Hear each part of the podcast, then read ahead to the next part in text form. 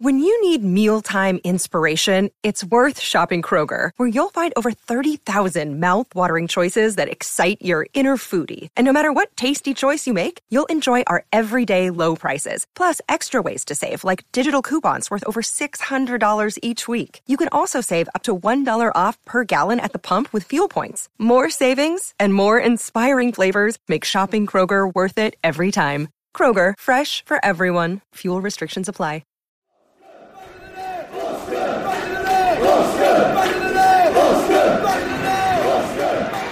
Ritchie. Maybe on Walker. Pugh. Pugh! That'll do it! That will do it! Pugh for Bournemouth! The roof of the gold sands is raised! Everyone here knows what that could mean to this football club.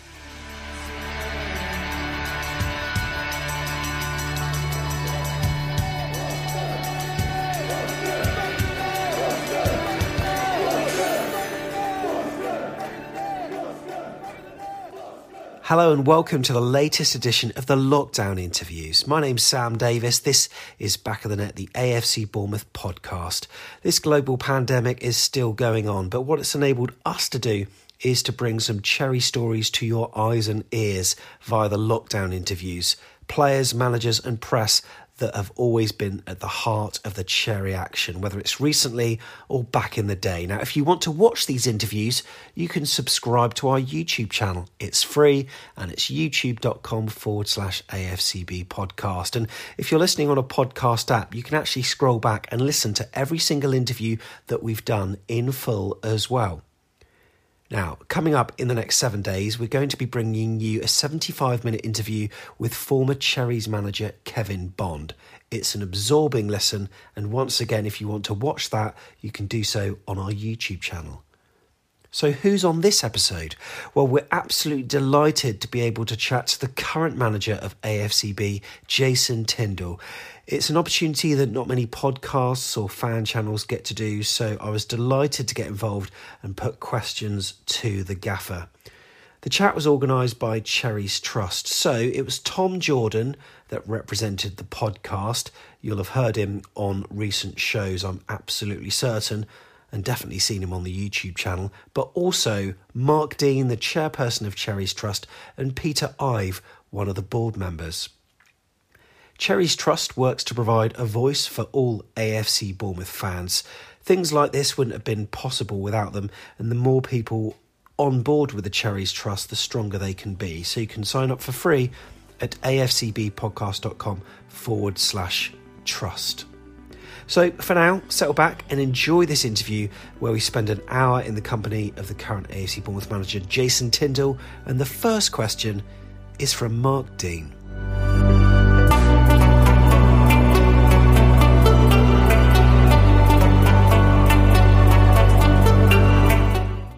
What's the best and worst things, Jason, about being a manager since you were appointed? I think the obvious is yeah, the best is obviously when you win a game. I, I, don't think there's any better feeling for uh, for a player or, or, certainly myself when you, when you win the game. That winning feeling, I think, is is probably the best feeling, and you see all the work and preparations that, that have gone on during the week. Uh, come together and you end up getting the result that that obviously you want. And the worst feeling that, that there's no worse feeling than than when things go wrong and you lose the game. I think that's that stays with you until the next performance. Do you think the Sheffield Wednesday result was an awakening for some, for some in the squad? I think so. I think sometimes I think there's a lot of talk about us being unbeaten, and uh, I think sometimes that can have a negative effect in the sense that you know a, a, draw can be seen as okay because you're still unbeaten, and that's ultimately it's not. You know, we want to win every game. We we want to try and win every game that we play. Uh, I think it was in the sense it was probably it was the quickest turnaround in games that that, that we'd had, uh, and I think in some senses, when we reflect back on the, on the performances, it, it, it wasn't you know what what was expected of, of, ourselves, the demands that we put on ourselves, and the level of performance. I, I felt we slipped below that night, uh, and it was about putting that right against Birmingham by going out and delivering a good performance. And you know oh, that happened. Yeah, it yeah, happened, yeah. and you know we went there, and uh, I think we needed to off the back of a disappointing result against Sheffield Wednesday, and I certainly think we did that. Just one more part to this question, Jason. It's nine o'clock in the morning, or whatever time you get yourself into the office. What's the first thing you do each day? Oh, uh, I'm in a lot earlier than that, uh, but uh, just sit down and you know Perchy sort of uh, uh, come in and, and, we'll sit down and the, the, first thing is that we just start really preparing and and finalising the day in the sense of uh, of training uh, we'd have an idea of what we're doing sort of almost the evening before uh, before we go home we're sort of almost wrap up of uh, of the day and uh, and start thinking about the next day what we need to do uh, in preparation for the game. And and then we'll come in first thing in the morning and we'll just sort of almost finalize everything and, lay it all out and let the the coaching staff know what what's happening and, and what's going on what needs to be set up Cool, thank you. I'll move on to question two, and this is uh, quite a good little question actually. Um, and I think this is coming from back of the net, Tom. Um, what influence has Graeme Jones had so far?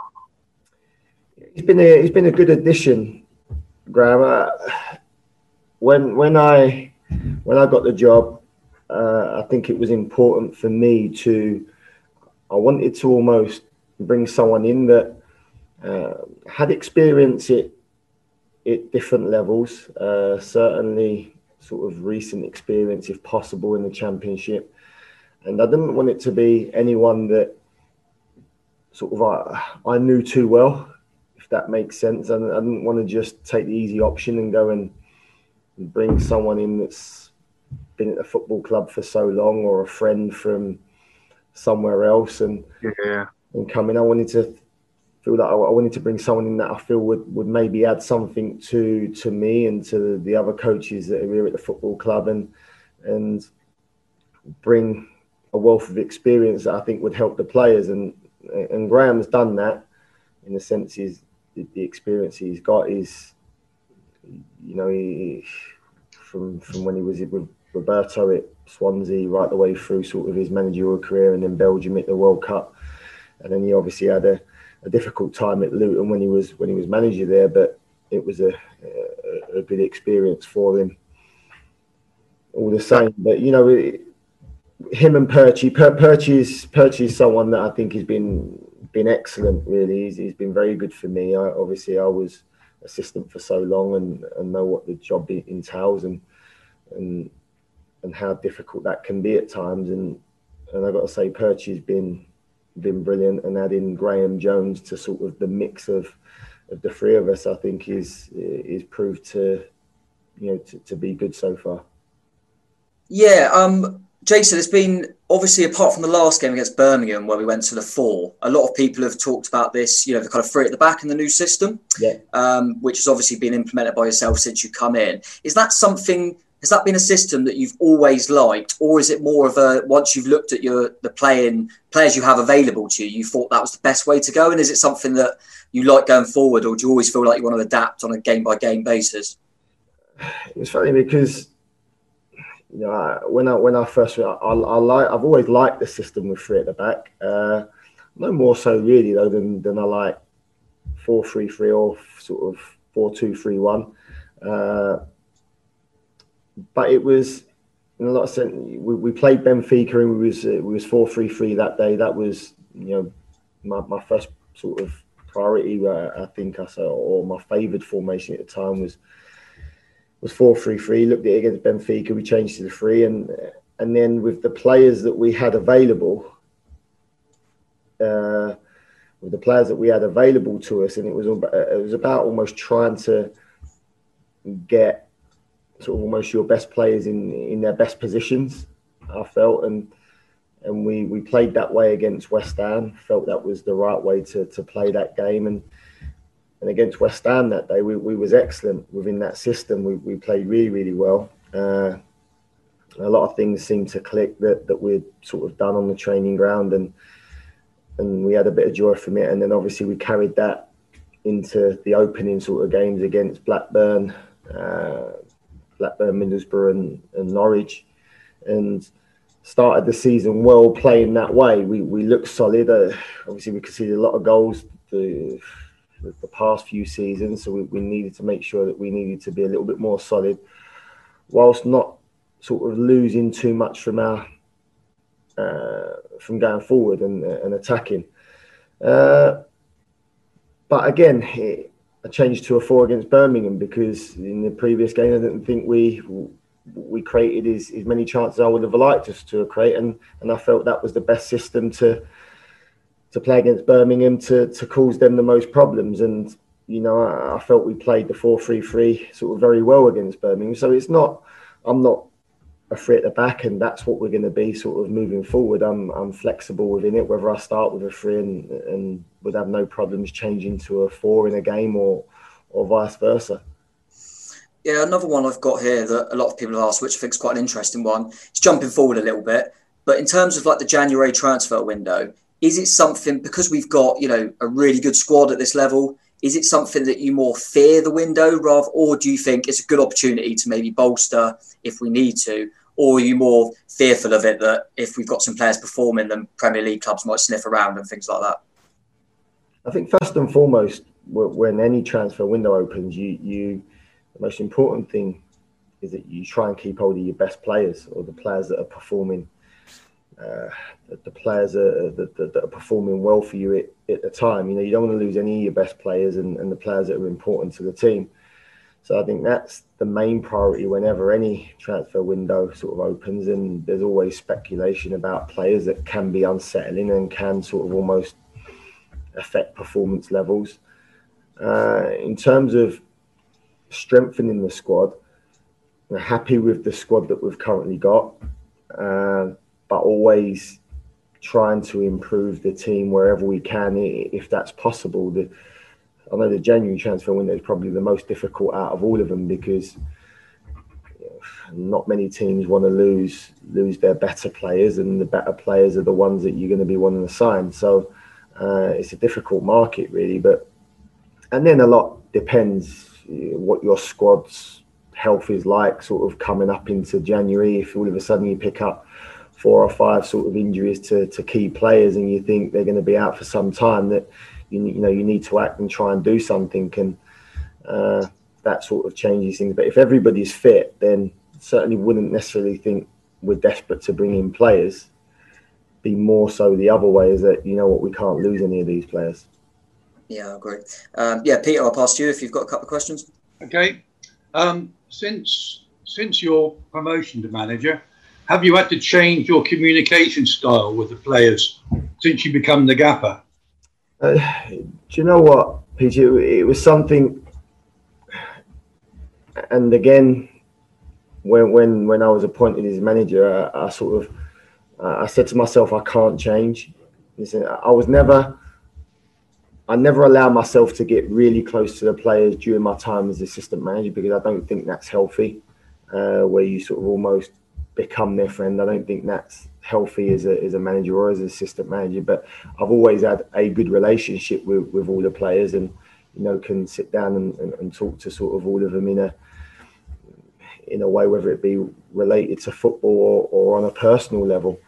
Uh, and I, and I and I think it's important that I don't change now. I'm manager. I, I can't all of a sudden now change and try and become someone different to who I am, uh, because I think the second you try and then change or be this different person, all of a sudden you think, yeah, I've got to communicate with people differently because now I've got a little bit more power, so to speak, or they see me as this different person. I think you then become someone that you're who, you're not really, and and I, and I don't want that. I want to be myself, and I'm not afraid to make any any decision or you know give people a I'd say a bollocking if, if, if they need to if I feel they're they're sort of not towing the line in the right way or at the same time to sit down with them and, and have a cup of tea and and talk about family and talk about other things away from football. Right. And as as the pressure of hitting the ground running with the new job, proving yourself, has that been different with an empty stadium? Uh, it's been it's been different. It's something that we've had to get used to. Obviously, with what happened in March and then coming back for the the remaining games of the Premier League last year. You know, I think initially it was strange. You going into these sort of big stadiums and there's there's no fans there, and that you know because the fans do create a really good vibe and atmosphere to to to a match day, and certainly missed it.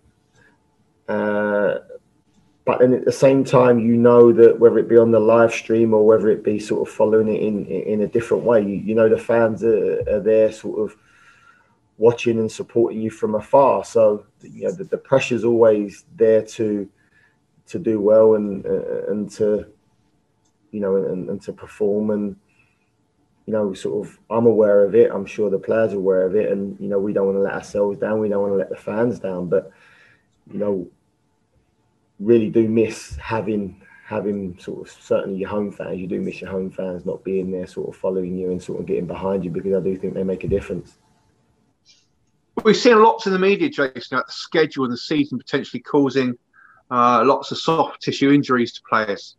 Um, coaches obviously use rotation on a match day to help avoid those injuries. Have you had to reduce the intensity of training to reduce the risk of such injuries? That's a question from Gavin Peacock's Gillet. um, had to had to be aware of it. I, I think first of all, the, obviously with the with the news that's just come through about you know we're allowed nine substitutes now, and uh, you know you can make five five subs in in a game. So I think that's going to help. You know, every team I think in the championship sort of moving forward. I think that that that will make a difference and and help prevent injuries. With the with the quick turnaround that we had from the season ending last year to to the start of this season, I think was a little bit difficult and and had to be sort of mindful of of that. Uh, and you know see probably more squad rotation in, than would have liked in an ideal world, but due to the physical demands on the players and how they was feeling sort of after games and with all the tests and stuff and blood that we that we do here to to give us a better idea of where players are at physically so was almost forced to make some of them decisions to almost stop them getting injured and stop losing players for, for a period of time. But I think now, 11 games into the season, I think you know everyone's in a good place where they need to be physically, and you know the demand. I think is still going to be tough, but I don't think it will be as damaging, sort of 11 games in, as it was maybe four or five games in. Okay. Um, who do you see as the main rivals for promotion? Um, it's a pretty obvious answer of sort of Norwich and Watford, um, as in the ones that came down with us. Um, so, if you were a betting man, who would you put my money on? if it was not Watford, Bournemouth, or, or Norwich, uh, yeah. Uh, do you know what? I, I, from what I've seen, from what I've seen of Swansea, I think Swansea started the season well. I, I quite like what I've seen of Swansea. I think they're a good side. And I think they'll have a good year this year. They're, they're a team that was obviously in the Premier League for some time a while ago, and, and they've always been there or thereabouts. So I think Swansea will be a team that will be there or thereabouts. I think come the end of the season, other than as you say, the obvious. You know, Watford and Norwich, they've still got you know, really, really good squads. You know, I don't think either of them teams. I think Norwich obviously lost Godfrey sort of late in the last window, but neither of them teams lost anywhere near the amount of players that we did. I don't think they lost any players in the last window. Uh, so both Norwich and Watford are still very, very strong this year. So are we though, Jay. I think I think our squad, as you said, you're very pleased with our squad, and I think it's safe to say that our squad is a bunch of very good quality players. Yeah, no, uh, we, have got we've got some very very good individuals, uh, individual players. We've got a great crop of young players coming through now uh, that we're starting to see sort of perform well consistently. Uh, and you know what? And, and even the younger ones that have been introduced to the squad, the likes of Jaidon Anthony's, Nnamdi, Gav Kilkenny, and and Jordan Zemura, I think again now being able to have nine substitutes on the bench, I think will fast track and and and help the younger guys now sort of almost coming through. Uh, so I think you know ourselves, Watford and Norwich, I think on paper, I think would have the three strongest squads in the division without a doubt. With the likes of Kilkenny and, and Surridge and Ofoborh, how, how, I'm not even sure how you say Ofoborh. Football. Football, right? Um, with them coming through, were you frustrated that you didn't make any permanent signings in the last transfer window?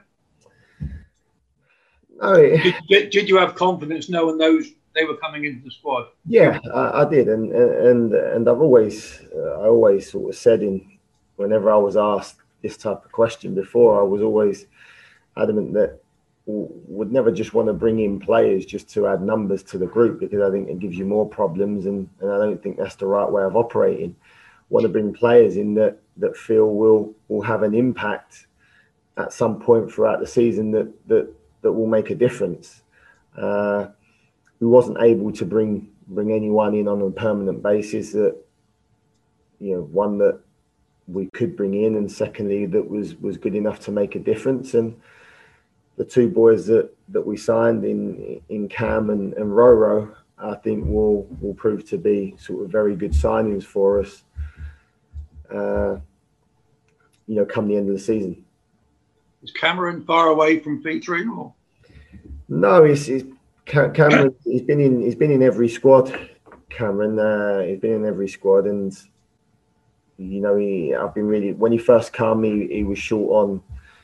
He was short on sort of almost fitness, where he hadn't played since pre-season, sort of when he was at Tottenham, and uh, and felt he needed needed quite a bit of work when he when he came in to get him up to speed. But the last couple of weeks, been really pleased with him, and he, he funny he ended up rolling his ankle a couple of days ago, so he's he's one that I think potentially might be out for for two or three weeks, just waiting on scan results to come back from that. But he might be one that might be out for a few weeks now. But he, he's certainly a player now that if all of a sudden I lost Chris Mepham and Steve Cook, would, would I be afraid to play him, or would I think he's he's he's ready? Yeah, then then then of course. Good. Should we pass to Tom? Yeah, um, I was going to say, Jason, when uh, Mark mentioned there about the teams that come down with us, was that probably your your first thing you had to do as a manager? Did you have to? Did you feel you had to pick the players up because obviously they've just got relegated, or did you feel the group were just ready to to bounce back, or what was that quite uh, quite difficult to manage when you first come in? That was your first kind of thing you had to do as a as a manager. Yeah, that that that was that was the first thing. Uh, that was probably the the hardest thing to to do. One there was a, a lot of disappointment. You know, all the all the players that have that was at the football club, they they want to play in the Premier League, uh, and they lose, losing, you know, getting relegated last year and losing the Premier League status. I, I think really affected everybody. It wasn't just the players; it was, you know, a lot of the staff seeing you know, a, a, lot of people lose their jobs uh, also sort of at the football club as a consequence of that. And I think, you know, it had a big effect. Uh, and you could see that. And not only that, obviously losing the manager as well would have, you know, been been strange to, to a lot of the players. And then my appointment, whenever a new manager's appointment, there's always question marks from from from them and from from everybody as to to what things are going to be like. So I think everything mixed in the pot together. It was, you know, the first couple of weeks was about, you know, just trying to, you know, certainly for me it was about assessing assessing the squad, see where they are, and and then almost sitting down and, and, and talking to to individuals or, or team meetings to to try and you know, sort of lift them back up and uh, and get them thinking about now and, uh, and moving forward. And you know, sort of we can't affect what's happened in the past. It's about what what we do now and, and moving forward. And and I think that was the early messages to, to the squad. And and then I think you, know you start the season all right. You you know you sort of you get off to a good start, and I think that then brings back a little bit of confidence because there were players that was used to sort of not winning many games the last year and and I think once you get into that, right, as we've seen from from a lot of teams in the past, it's it's difficult, and uh, I certainly think that was probably my biggest challenge. Certainly early on was was trying to lift everybody back up again. Yeah, and in terms of coaching, Jason, I I started watching Bournemouth. My first season ticket was 97, 98. So I just managed to see you when you joined the club as a player. And um, I think it's fair to say you had a lot of injuries during your playing career. And I always wondered, was coaching and management in the future, was that something that you always thought that would be a route you take? Or do you think that injuries and maybe not, you know, kind of elaborate your career as a player because of injuries, did that force your hand a little bit and think maybe I should go into the coaching side of it? It did a little bit. Uh, as, as a kid, I grew up. My, my dad was a, a manager of a, sun, a Sunday league team, so it was you know, it wasn't a professional team or, or anything like that. Although he sort of worked at professional clubs when when I got sort of a little bit older, it was. Uh, so whether that was I had a little bit of interest in in it through through that, or you know, my hand was forced to to a point with we're retiring early. But even when I was a player, I set up a, sort of a, a, football academy just because I enjoyed, you know, sort of why I couldn't play. Sort of I wanted to to try and yeah set something up where where I was still doing doing football and, and preparing maybe maybe for for what might happen in the future. And I had an academy and was coaching, and you know, it was kids, but I, I really enjoyed it. And then when the injuries come around, it, it, sort of almost makes you take sort of stock and, and think, well, what do you want to do? And where I loved football and had been involved in football for so long, and I'd enjoyed my coaching experiences, albeit with with kids at the time. Uh, it was something that that I was passionate about and wanted to do, and and I think that's probably you know it's uh, in some senses you, you say for for every door that, that closes another one opens and, and that was a little bit sort of the case with me where one door closed where I had to sort of stop playing again and another one open, sort of almost coaching, although it was unexpected. How much would you say the experience of managing Weymouth helped? The fact you've done, you've managed before. Do you know what? Uh, the, the whole Weymouth thing come that was wasn't something that I ever thought was was going to happen. It was I was retired at the time and. Uh, uh, I'd not played for over a year, and there was a few friends that was playing at Weymouth. The Weymouth manager rang me up and said, "Sort of, what you doing?" And and I only went there to to train, to if I'm honest, just to keep fit and to be around sort of friends and and the team environment to to start with. I ended up playing a few games in that at Weymouth, and and then the the, the chairman at the time went bankrupt. All the money sort of come out. Uh, the football club. Uh, pretty much the whole team left Weymouth at the time that was there. The, the whole current squad all left and went on to different teams, and and the manager left, and the chairman at the time said, you know, can can you take the team? And it was like, you know, it was a big surprise to me because I went there just to enjoy my time and, and play, and and that's how that come about. But it, it taught me a lot. Uh, you know, it taught me a lot in, in, in the sense of you know what you had to do and what was expected. But I'd say I learned a lot more from the mistakes I made at Weymouth that ultimately. I wouldn't say it helped me now because I'd say you know a lot's a lot's happened. That you know that was so many years ago now, and with the experiences that I've had since then is is helped me sort of more so now. But I think it helped me. Uh, and and I'd say it sort of it helped me pass on the advice and the things that I learned from the experience and the things that I'd done that didn't work and made sure that Ed didn't make them same mistakes as what I made uh, when he first got the job here at Bournemouth. Because when it's your first job and, and you're sort of a little bit new to it and sometimes you can react and like I did at the time you you make decisions based on your emotions and uh, and and then you sort of when you come away from it, you realise that you know you shouldn't have done that, and you sort of acted on how you was feeling rather than what was right. And and I think initially, I think that helped sort of almost Ed's early sort of uh, start to management here at Bournemouth. Um, Dom Solanke, 20 goals or 10 assists? You know what? I, have got to say, I'm I'm been really really pleased with with Dom's uh, performances for for the team. Uh, I don't think he's I don't think he's got the number of goals that he should have had this year, but you know, but he, has been there to, you know, he's been there, and unfortunately, he's for woodwork or keepers pulled off saves or missed chances. That you know, I think Dom should probably have maybe more goals uh, this year. But I've been absolutely delighted with his performances, and I still think that he can achieve both. I think he's already got a, a, a number of assists, uh, and I honestly do believe with Dom. I think if he once he sort of almost scores two or three sort of consecutive goals, I think he'll just fly and he'll go on a run where he'll just keep keep where he'll just keep scoring. I, I, I do. I believe in him so much. I think he's is a, a great talent and and such a such a really good team team player. When we last played in the championship, we had a really good blend of partnerships all over the field. Um, I don't think it's fair to name the names because a lot of them now play for other teams. Um, what special qualities does the current squad have to achieve promotion back to the EPL? And that's from Jamie Williams.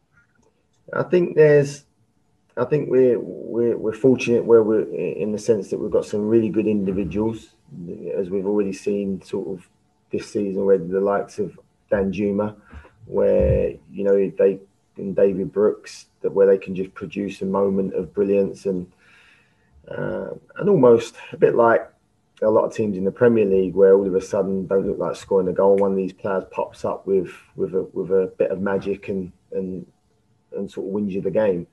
Uh, so I think we've got uh, a couple more of them players than than we had uh, at that time. We've got a really good team spirit, which I think is so important to to any team success. I remember the team that got promoted from the championship that year. Although I, I totally agree, he had really good partnerships, the likes of Marc Pugh and Charlie Daniels, Matt Ritchie, Simon Francis, Harry Arter, Andrew Surman, Yann Kermorgant, and, uh, and, and Cal. So the partnerships within that championship team was was excellent.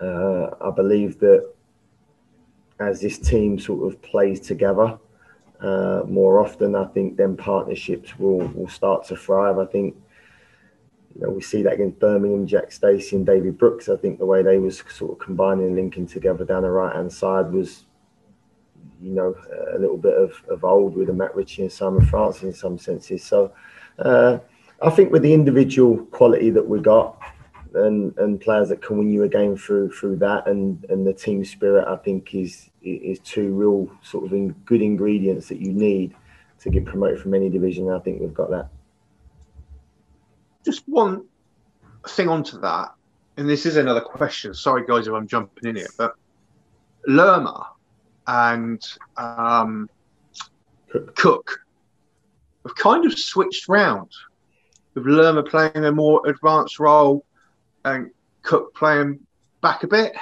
Yeah. Is that something that just happened, or is it something you saw and thought, you know what, let's give this a go? Or is it just a team that Lerma was saying if you want to go forward a bit further, you can, as long as there's somebody else holding right, holding back a little bit. It's something that I've that I've thought for a while in terms of, you know, I, I think one of Jeff's biggest qualities for me is is his ability to press, the ability to win the ball back, and and his desire and you know to, to get in and around the box and score goals. And I think when when you're a six or when you're playing a little bit deeper, it's more difficult to to show them strengths. Whereas I feel Lewis Cook almost has different strengths where he he can see a pass, he can see a pass quickly from deeper. Uh, you know, he drives with the ball very well from from deeper positions and uh, and he's quite creative. And it was something that I thought for a while. It was something that I wanted to have a look at, and and the more I see, the more I liked, and you know I think both of them are, uh, you know, are developing into their new respective roles sort of almost very well. I think. Free kicks. Yes. Who's taken them and where from? Is that all sorted out before the game? Um, have you left instructions, or is how, how much carte blanche have they got actually out on the pitch as to who's going to take it? you know what? I, I think with with wide free kicks, with central free kicks, there's normally it's it's Diego.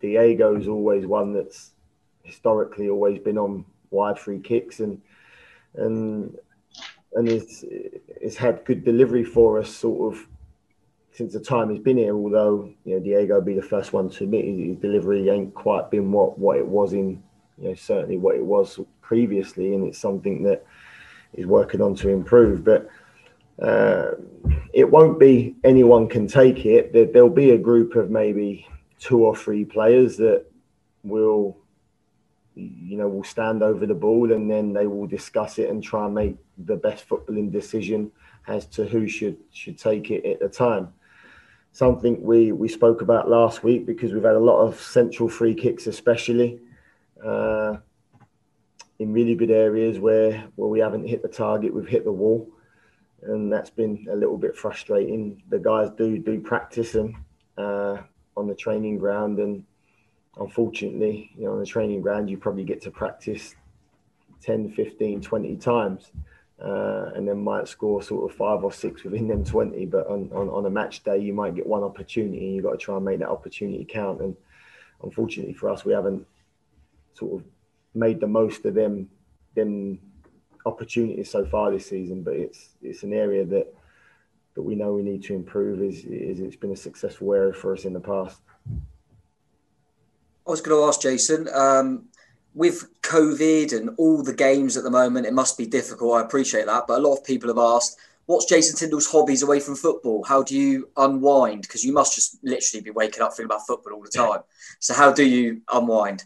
yeah, it's, it's the, the, demands of, of the job, but even in the sense that the hours and the amount of time you're thinking about football, it don't really change in the sense that from from when I was assistant manager, you're still thinking constantly about uh, about about the game and, and reflecting on results and performances and and stuff, but I think it's important that when you do come away, you know, when you, you know, because you spend so much time here at work, and you know, when you do go home, I think it's it's only right that you do try and switch off uh, for a period of time and, and enjoy that sort of time with your family. I've got two young kids, and I don't think it would be fair on them if I almost uh, took my work home and didn't really give them the attention that I feel that they deserve from from a father. So a lot of my time away from football is is devoted to my to my kids.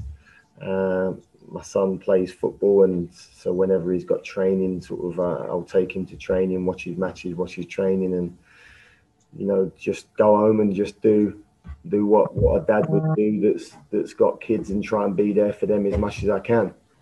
Unfortunately, I'm not in. Well, I haven't. I don't feel I get the time to play golf or or watch any kind of horse racing or anything like that on TV and and have any other hobbies. It's one I feel I would feel guilty if I was to spend four hours on a golf course when I've got me kids at home that would want my time and want to do stuff and it's just trying to get that balance right. But that that's my main real hobbies away from here is, is the family. Yeah, I think that's fair enough. I also uh, alluded to when you were playing, and there's kind of younger fans, and I've got a younger brother and things like that. And they asked me, what was um what was Jason like as a player? Where did he play? Stuff like that. And I always say, but he was a good centre half that was also a good centre midfielder. I also remember playing up front quite a lot. Yeah. So where, where would you say was your position on a football pitch? Because I still don't know. You seem to play everywhere. Still don't know. Uh, do you know what? It's it's a strange one because, and and it happened even when I was a kid. Is as a kid coming through, and my my younger time up until I was probably about, I think 13 years old, uh, I was always a striker, uh, and as a kid, I, had done well as a as a striker and uh, happened to to score a lot of goals. And then when I went through a, a growth spurt when I was a, a, kid, it sort of almost uh, changed the dynamics of my body, and uh, I lost probably a yard or two yards of, of speed, and, and then I ended up moving back into midfield, uh, and then got quite settled as a centre midfielder, and then we got a couple of injuries in in defence, and I ended up then filling in for a centre half and stayed there for a bit of time, and then it sort of almost that almost is the way my, my career ended up going. It was I'd play centre half sort of five or six games and then maybe move into midfield and move as a striker. I, I preferred midfield if as a player because I think you're involved in the game a lot more. Uh, and that's what I enjoyed. Obviously, when I was younger, I enjoyed the striker because I liked scoring goals. But as I got older, I preferred midfield we always remember your last performance anyway, Jason. So uh, beat to it, Tom. That's all. Yeah, exactly. That's all that matters. If, if Adam Smith and Jack Stacey were to get some bad injuries, would we see you again at right back? yeah, well, punting one up the pitch for yeah. Mark Molesley to cut inside and score. Don't write yourself off. I think you should still be available if needed. I just hit it. I think we all were, Jason, weren't they? it, was, it, was, a great pass. I just see the run out the corner of my eye and just pick him out. He had the easy bit. That bit of dust that was going across there. Yeah. you got five Christmas cards you're going to send Ooh. in no particular order, so no one's favourites here. Who are you going to send them to? Who am I going to send them to? Your wife and two kids would be on the list, but I don't normally send them one. Uh, five Christmas cards. What? Anyone? What in football or just anyone? In, in football, just, just within football. Oh, uh, there's no one to five. It's just five people. Yeah, five people that if I was to send cards to. Uh, would probably be the ex players that are no longer here. The likes of obviously you got Marc Pugh, you got Charlie Daniels, yeah, Andrew Surman, uh, because still sort of keep in touch with, with them guys. And I think uh, I'd say I've got a better relationship with them than, than I would do. Oh, got good relationships with a lot of managers, but I, it's difficult. You, I wouldn't sort of class any manager as, as a good friend. Uh, Acquaintances. Acquaintances, yeah. Uh, so the likes of people like Marc Pugh, who's, who's, Charlie Daniels and, and Andrew Surman, who, who done so well for the football club. I had a really good relationship with them, and uh, that must have been hard to let them go. Yeah, it was. Yeah, it was really difficult to to to let them go when they've done what they've done for the football club and, and been such great servants. It it was it was tough. It's difficult, but unfortunately, it's just one of them things that you know it catches up on you, and uh, and, and the guys had to sort of you know make their own way in terms of where they wanted to go and what they wanted to do next. It's good that all three now have got um, contracts. We obviously yeah. with Sirs getting MK Dons yesterday was announced. Yeah. Um, and uh, Chaz and Pugh being at um, Shrewsbury. Shrewsbury. So they've all they both got all three. All three of them have all got really good clubs they've gone to. Yeah, no, I'm, I'm really pleased for him because Charlie's one was difficult. Obviously, he had a, uh, and I know because I've been in a similar situation myself. It's when you're out for so long with such a bad injury, it's it's horrible and and it's so difficult to get yourself back up to speed. Uh, and the only way you can do that is by playing games consistently. And I think Shrewsbury's gave him that opportunity. And, and Marc Pugh's just a great lad in, in, in every way. And, he, you know, he, he, don't wish bad on anyone. And you just want people like that to go on and do well. So, uh, and I took the phone call from Sirs the other night saying he was going to MK Don. So I was delighted for him for that as well. Yeah. No, the thing is with Pugh, he wasn't just um, a good servant to the club, he was a good ambassador for the yeah. club as well. Um, yeah. you could say the same about Sirs as well, and, and, and especially uh, Chaz during his injured time, all doing stuff with community football and yeah. representing the club out there. You know, it's they're brilliant.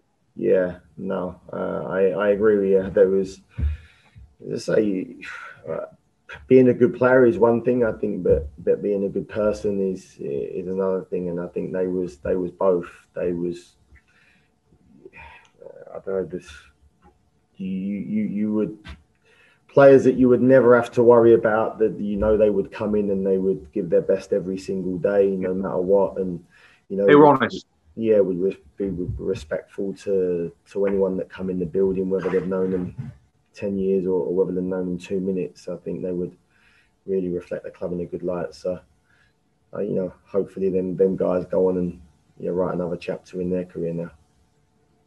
I was just going to say quickly, Jason. We uh, we alluded to the fact that obviously we didn't bring any players in permanently, but I think it's fair to say it feels almost like Asmir Begovic has been like a new signing.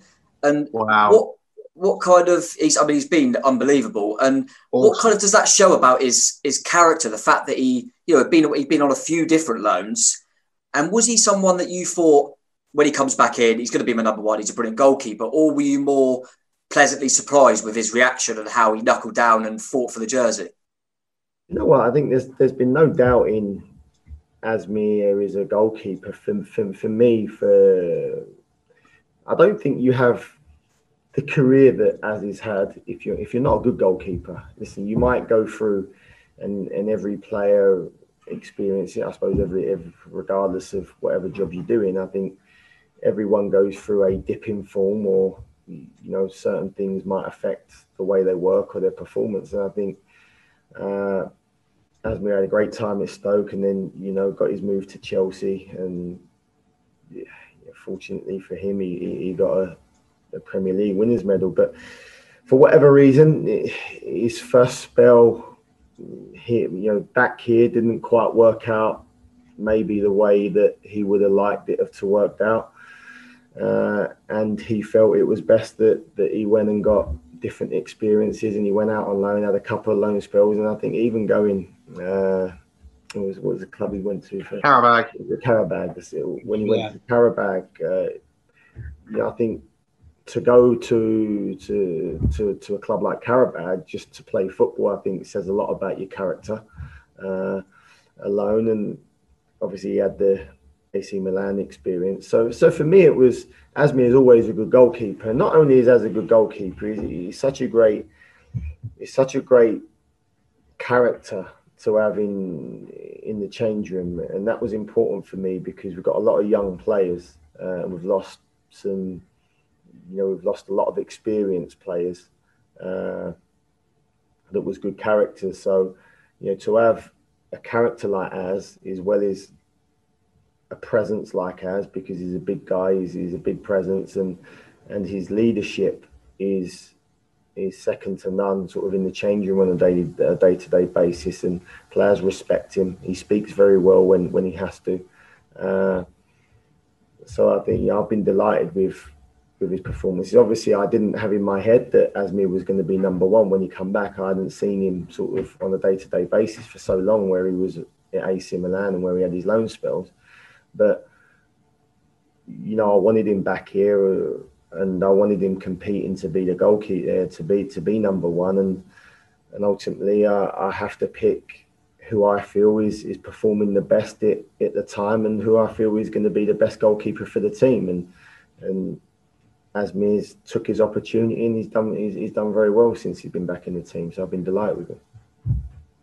I think if say Jason that the fans were probably going to be 100% behind you on that statement.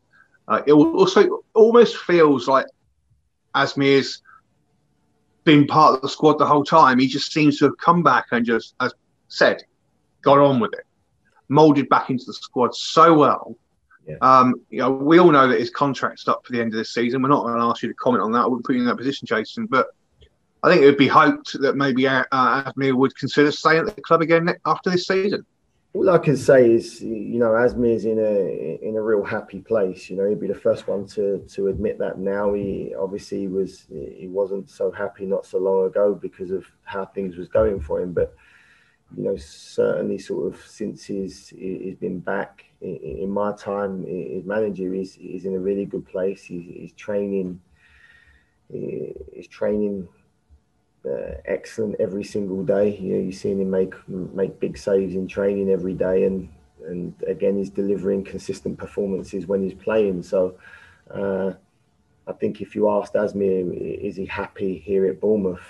Uh, you know, I know what the answer would be because it's reflecting in in in, in what I'm seeing on a day to day basis, and Uh, and hopefully, if he continues performing the way he is, and we've got an opportunity to keep him, then then, then I'm sure we'd love to. Um, I was going to say briefly, Jason. I'm not expecting you to obviously discuss team news or anything like that, but how difficult is it? I saw last night Jefferson Lerma's playing in Ecuador, and you think we've got a game on on Saturday early kickoff. How you know? I'm not don't expect you to comment on whether he'll be available, but how difficult is that? And obviously Jefferson's an easy one to say because of the travel time, but he also had that hamstring pull yeah. not long ago. How hard is that? Do you do you have any kind of uh, correspondence with the international managers and things like that? How far does it go in terms of how fit they are and what you want, how long you want to play, and etc. etc. Uh, don't don't have any. Uh, don't don't really speak to the manager unless I feel I need to or uh, needed to. Spoke to Ryan Giggs before David Brooks went away with Wales.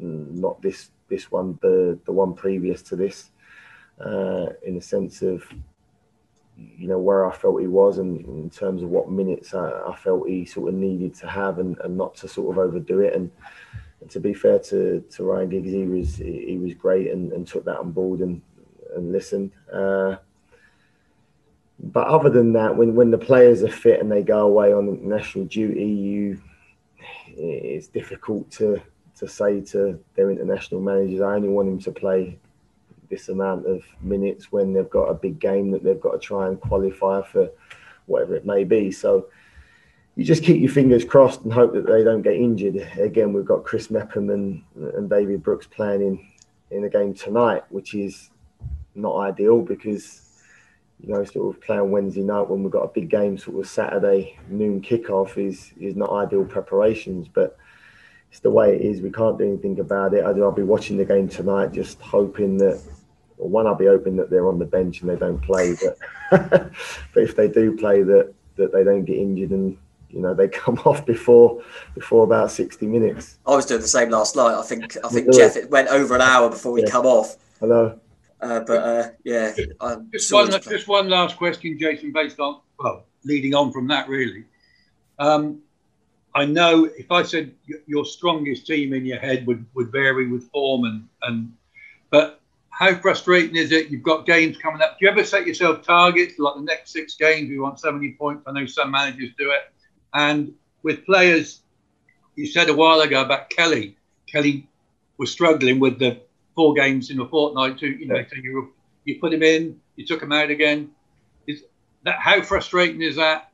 Trying to manage in this kind of environment where you've got four games in 14 days or four games in 12 days it, is difficult, uh, and I think that the the issue we've got here is that uh, we've had obviously Danjuma that was out for for so long uh, with with stress fractures and you know reoccurrence where he wasn't managed in the right way and broke down. We had David Brooks that was out for so long with with his problems and then kept coming back and kept breaking down. Lloyd Kelly the same that coming back, breaking down Junior Stanislas. So we've got a core group of players that unfortunately with what's happened in the past with, with, with their injuries that uh, are, vulnerable it gets to a point where they become sort of very high risk and, and, become vulnerable and as a manager you don't want that you, you know you want to you want to play these players if they're performing well at the time you want to play them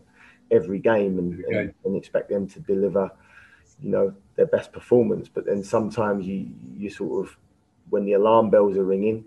Uh, as I said, it's happened to us twice with one with Lloyd Kelly and one with Jefferson Lerma, where felt couldn't make the changes at the time uh, due to who we had available, and and ultimately sort of we got a little bit lucky because the nature of their injury wasn't too bad, but it was it was another warning sign uh, as to the potential risk so it's not ideal. It's something that we'll have to keep monitoring. Uh, but the consequences I always feel are far greater that, you know, you risk them for one game, but potentially losing for four or five. It's it's almost just trying to get that that balance right, which is sometimes a little bit difficult depending on the individual. There's other players that you think can just keep going and keep playing that, that are very durable and and have no problems. So it's it's something you have to be mindful of.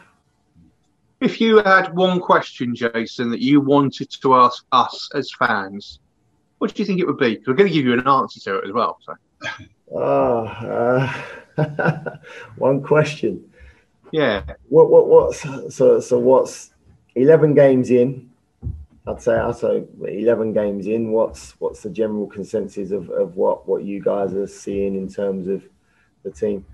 Well, I done. I, if, if I done a yeah, just I done a on our podcast, the back of the net. We actually done because of the international break. We done a video where we done like a grading of the season so far and stuff yeah. like that. And the general consensus seemed to be a B, um, which was results at the end of the day have been have been brilliant. Um, like you alluded to, the unbeaten run sometimes can be a bit frustrating because a draw looks better than maybe yeah. it was before the game. But I think everyone's really happy. I think we've mentioned about Lewis Cook, Lerma, different roles have looked really good.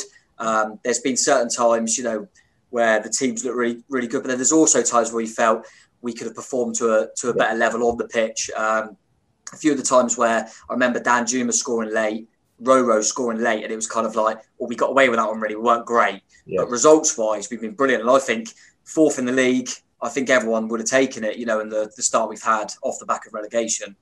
But I think everyone's also in the consensus of, but we feel there's more to come from the team. So it's quite exciting in that in that sense. I don't know what you two think.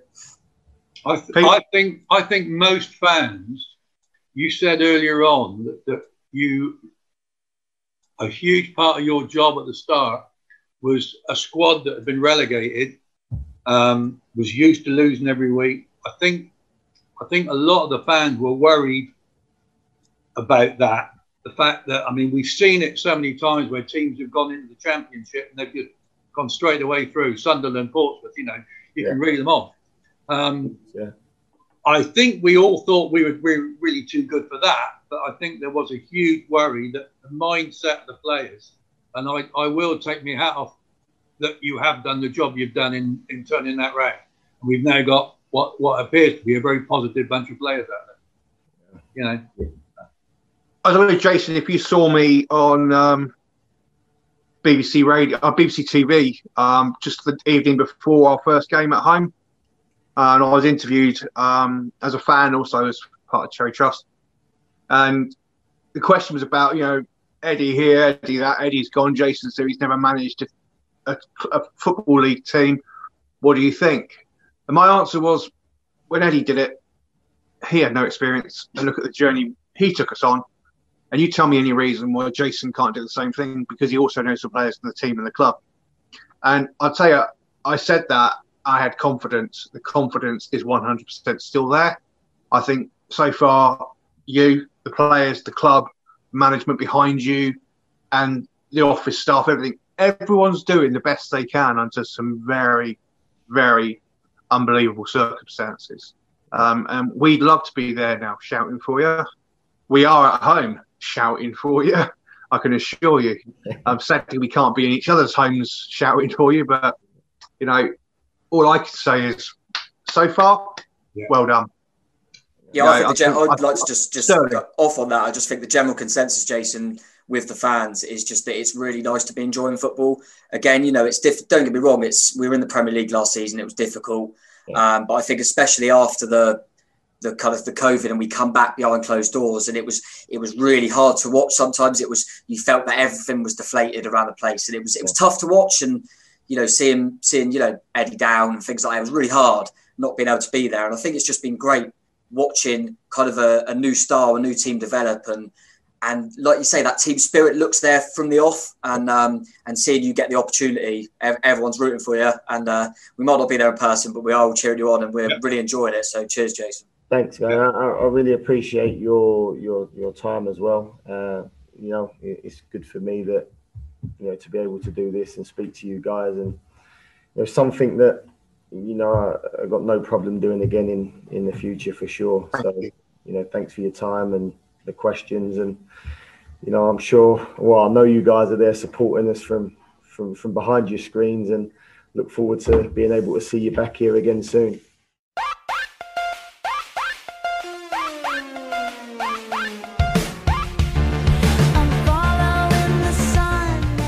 Brilliant. It was so, so good to catch up with JT, and in terms of the back of the net person to put forward, I thought Tom Jordan, the natural football talker.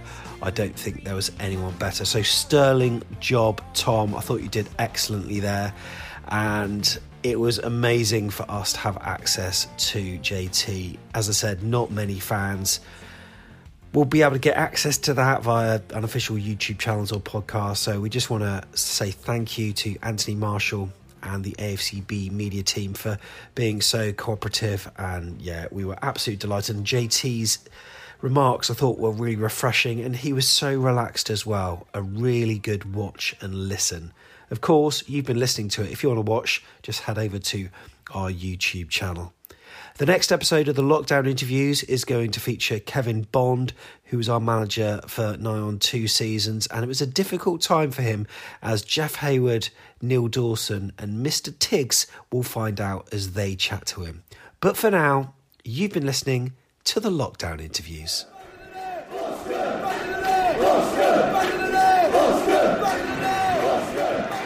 Ritchie. Maybe on Walker.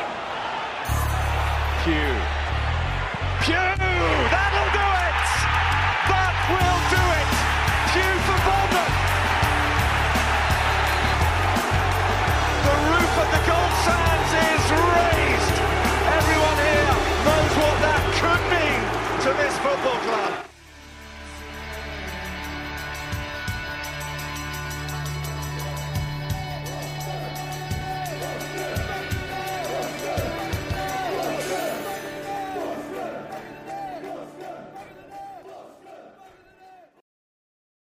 Sports Social Podcast Network.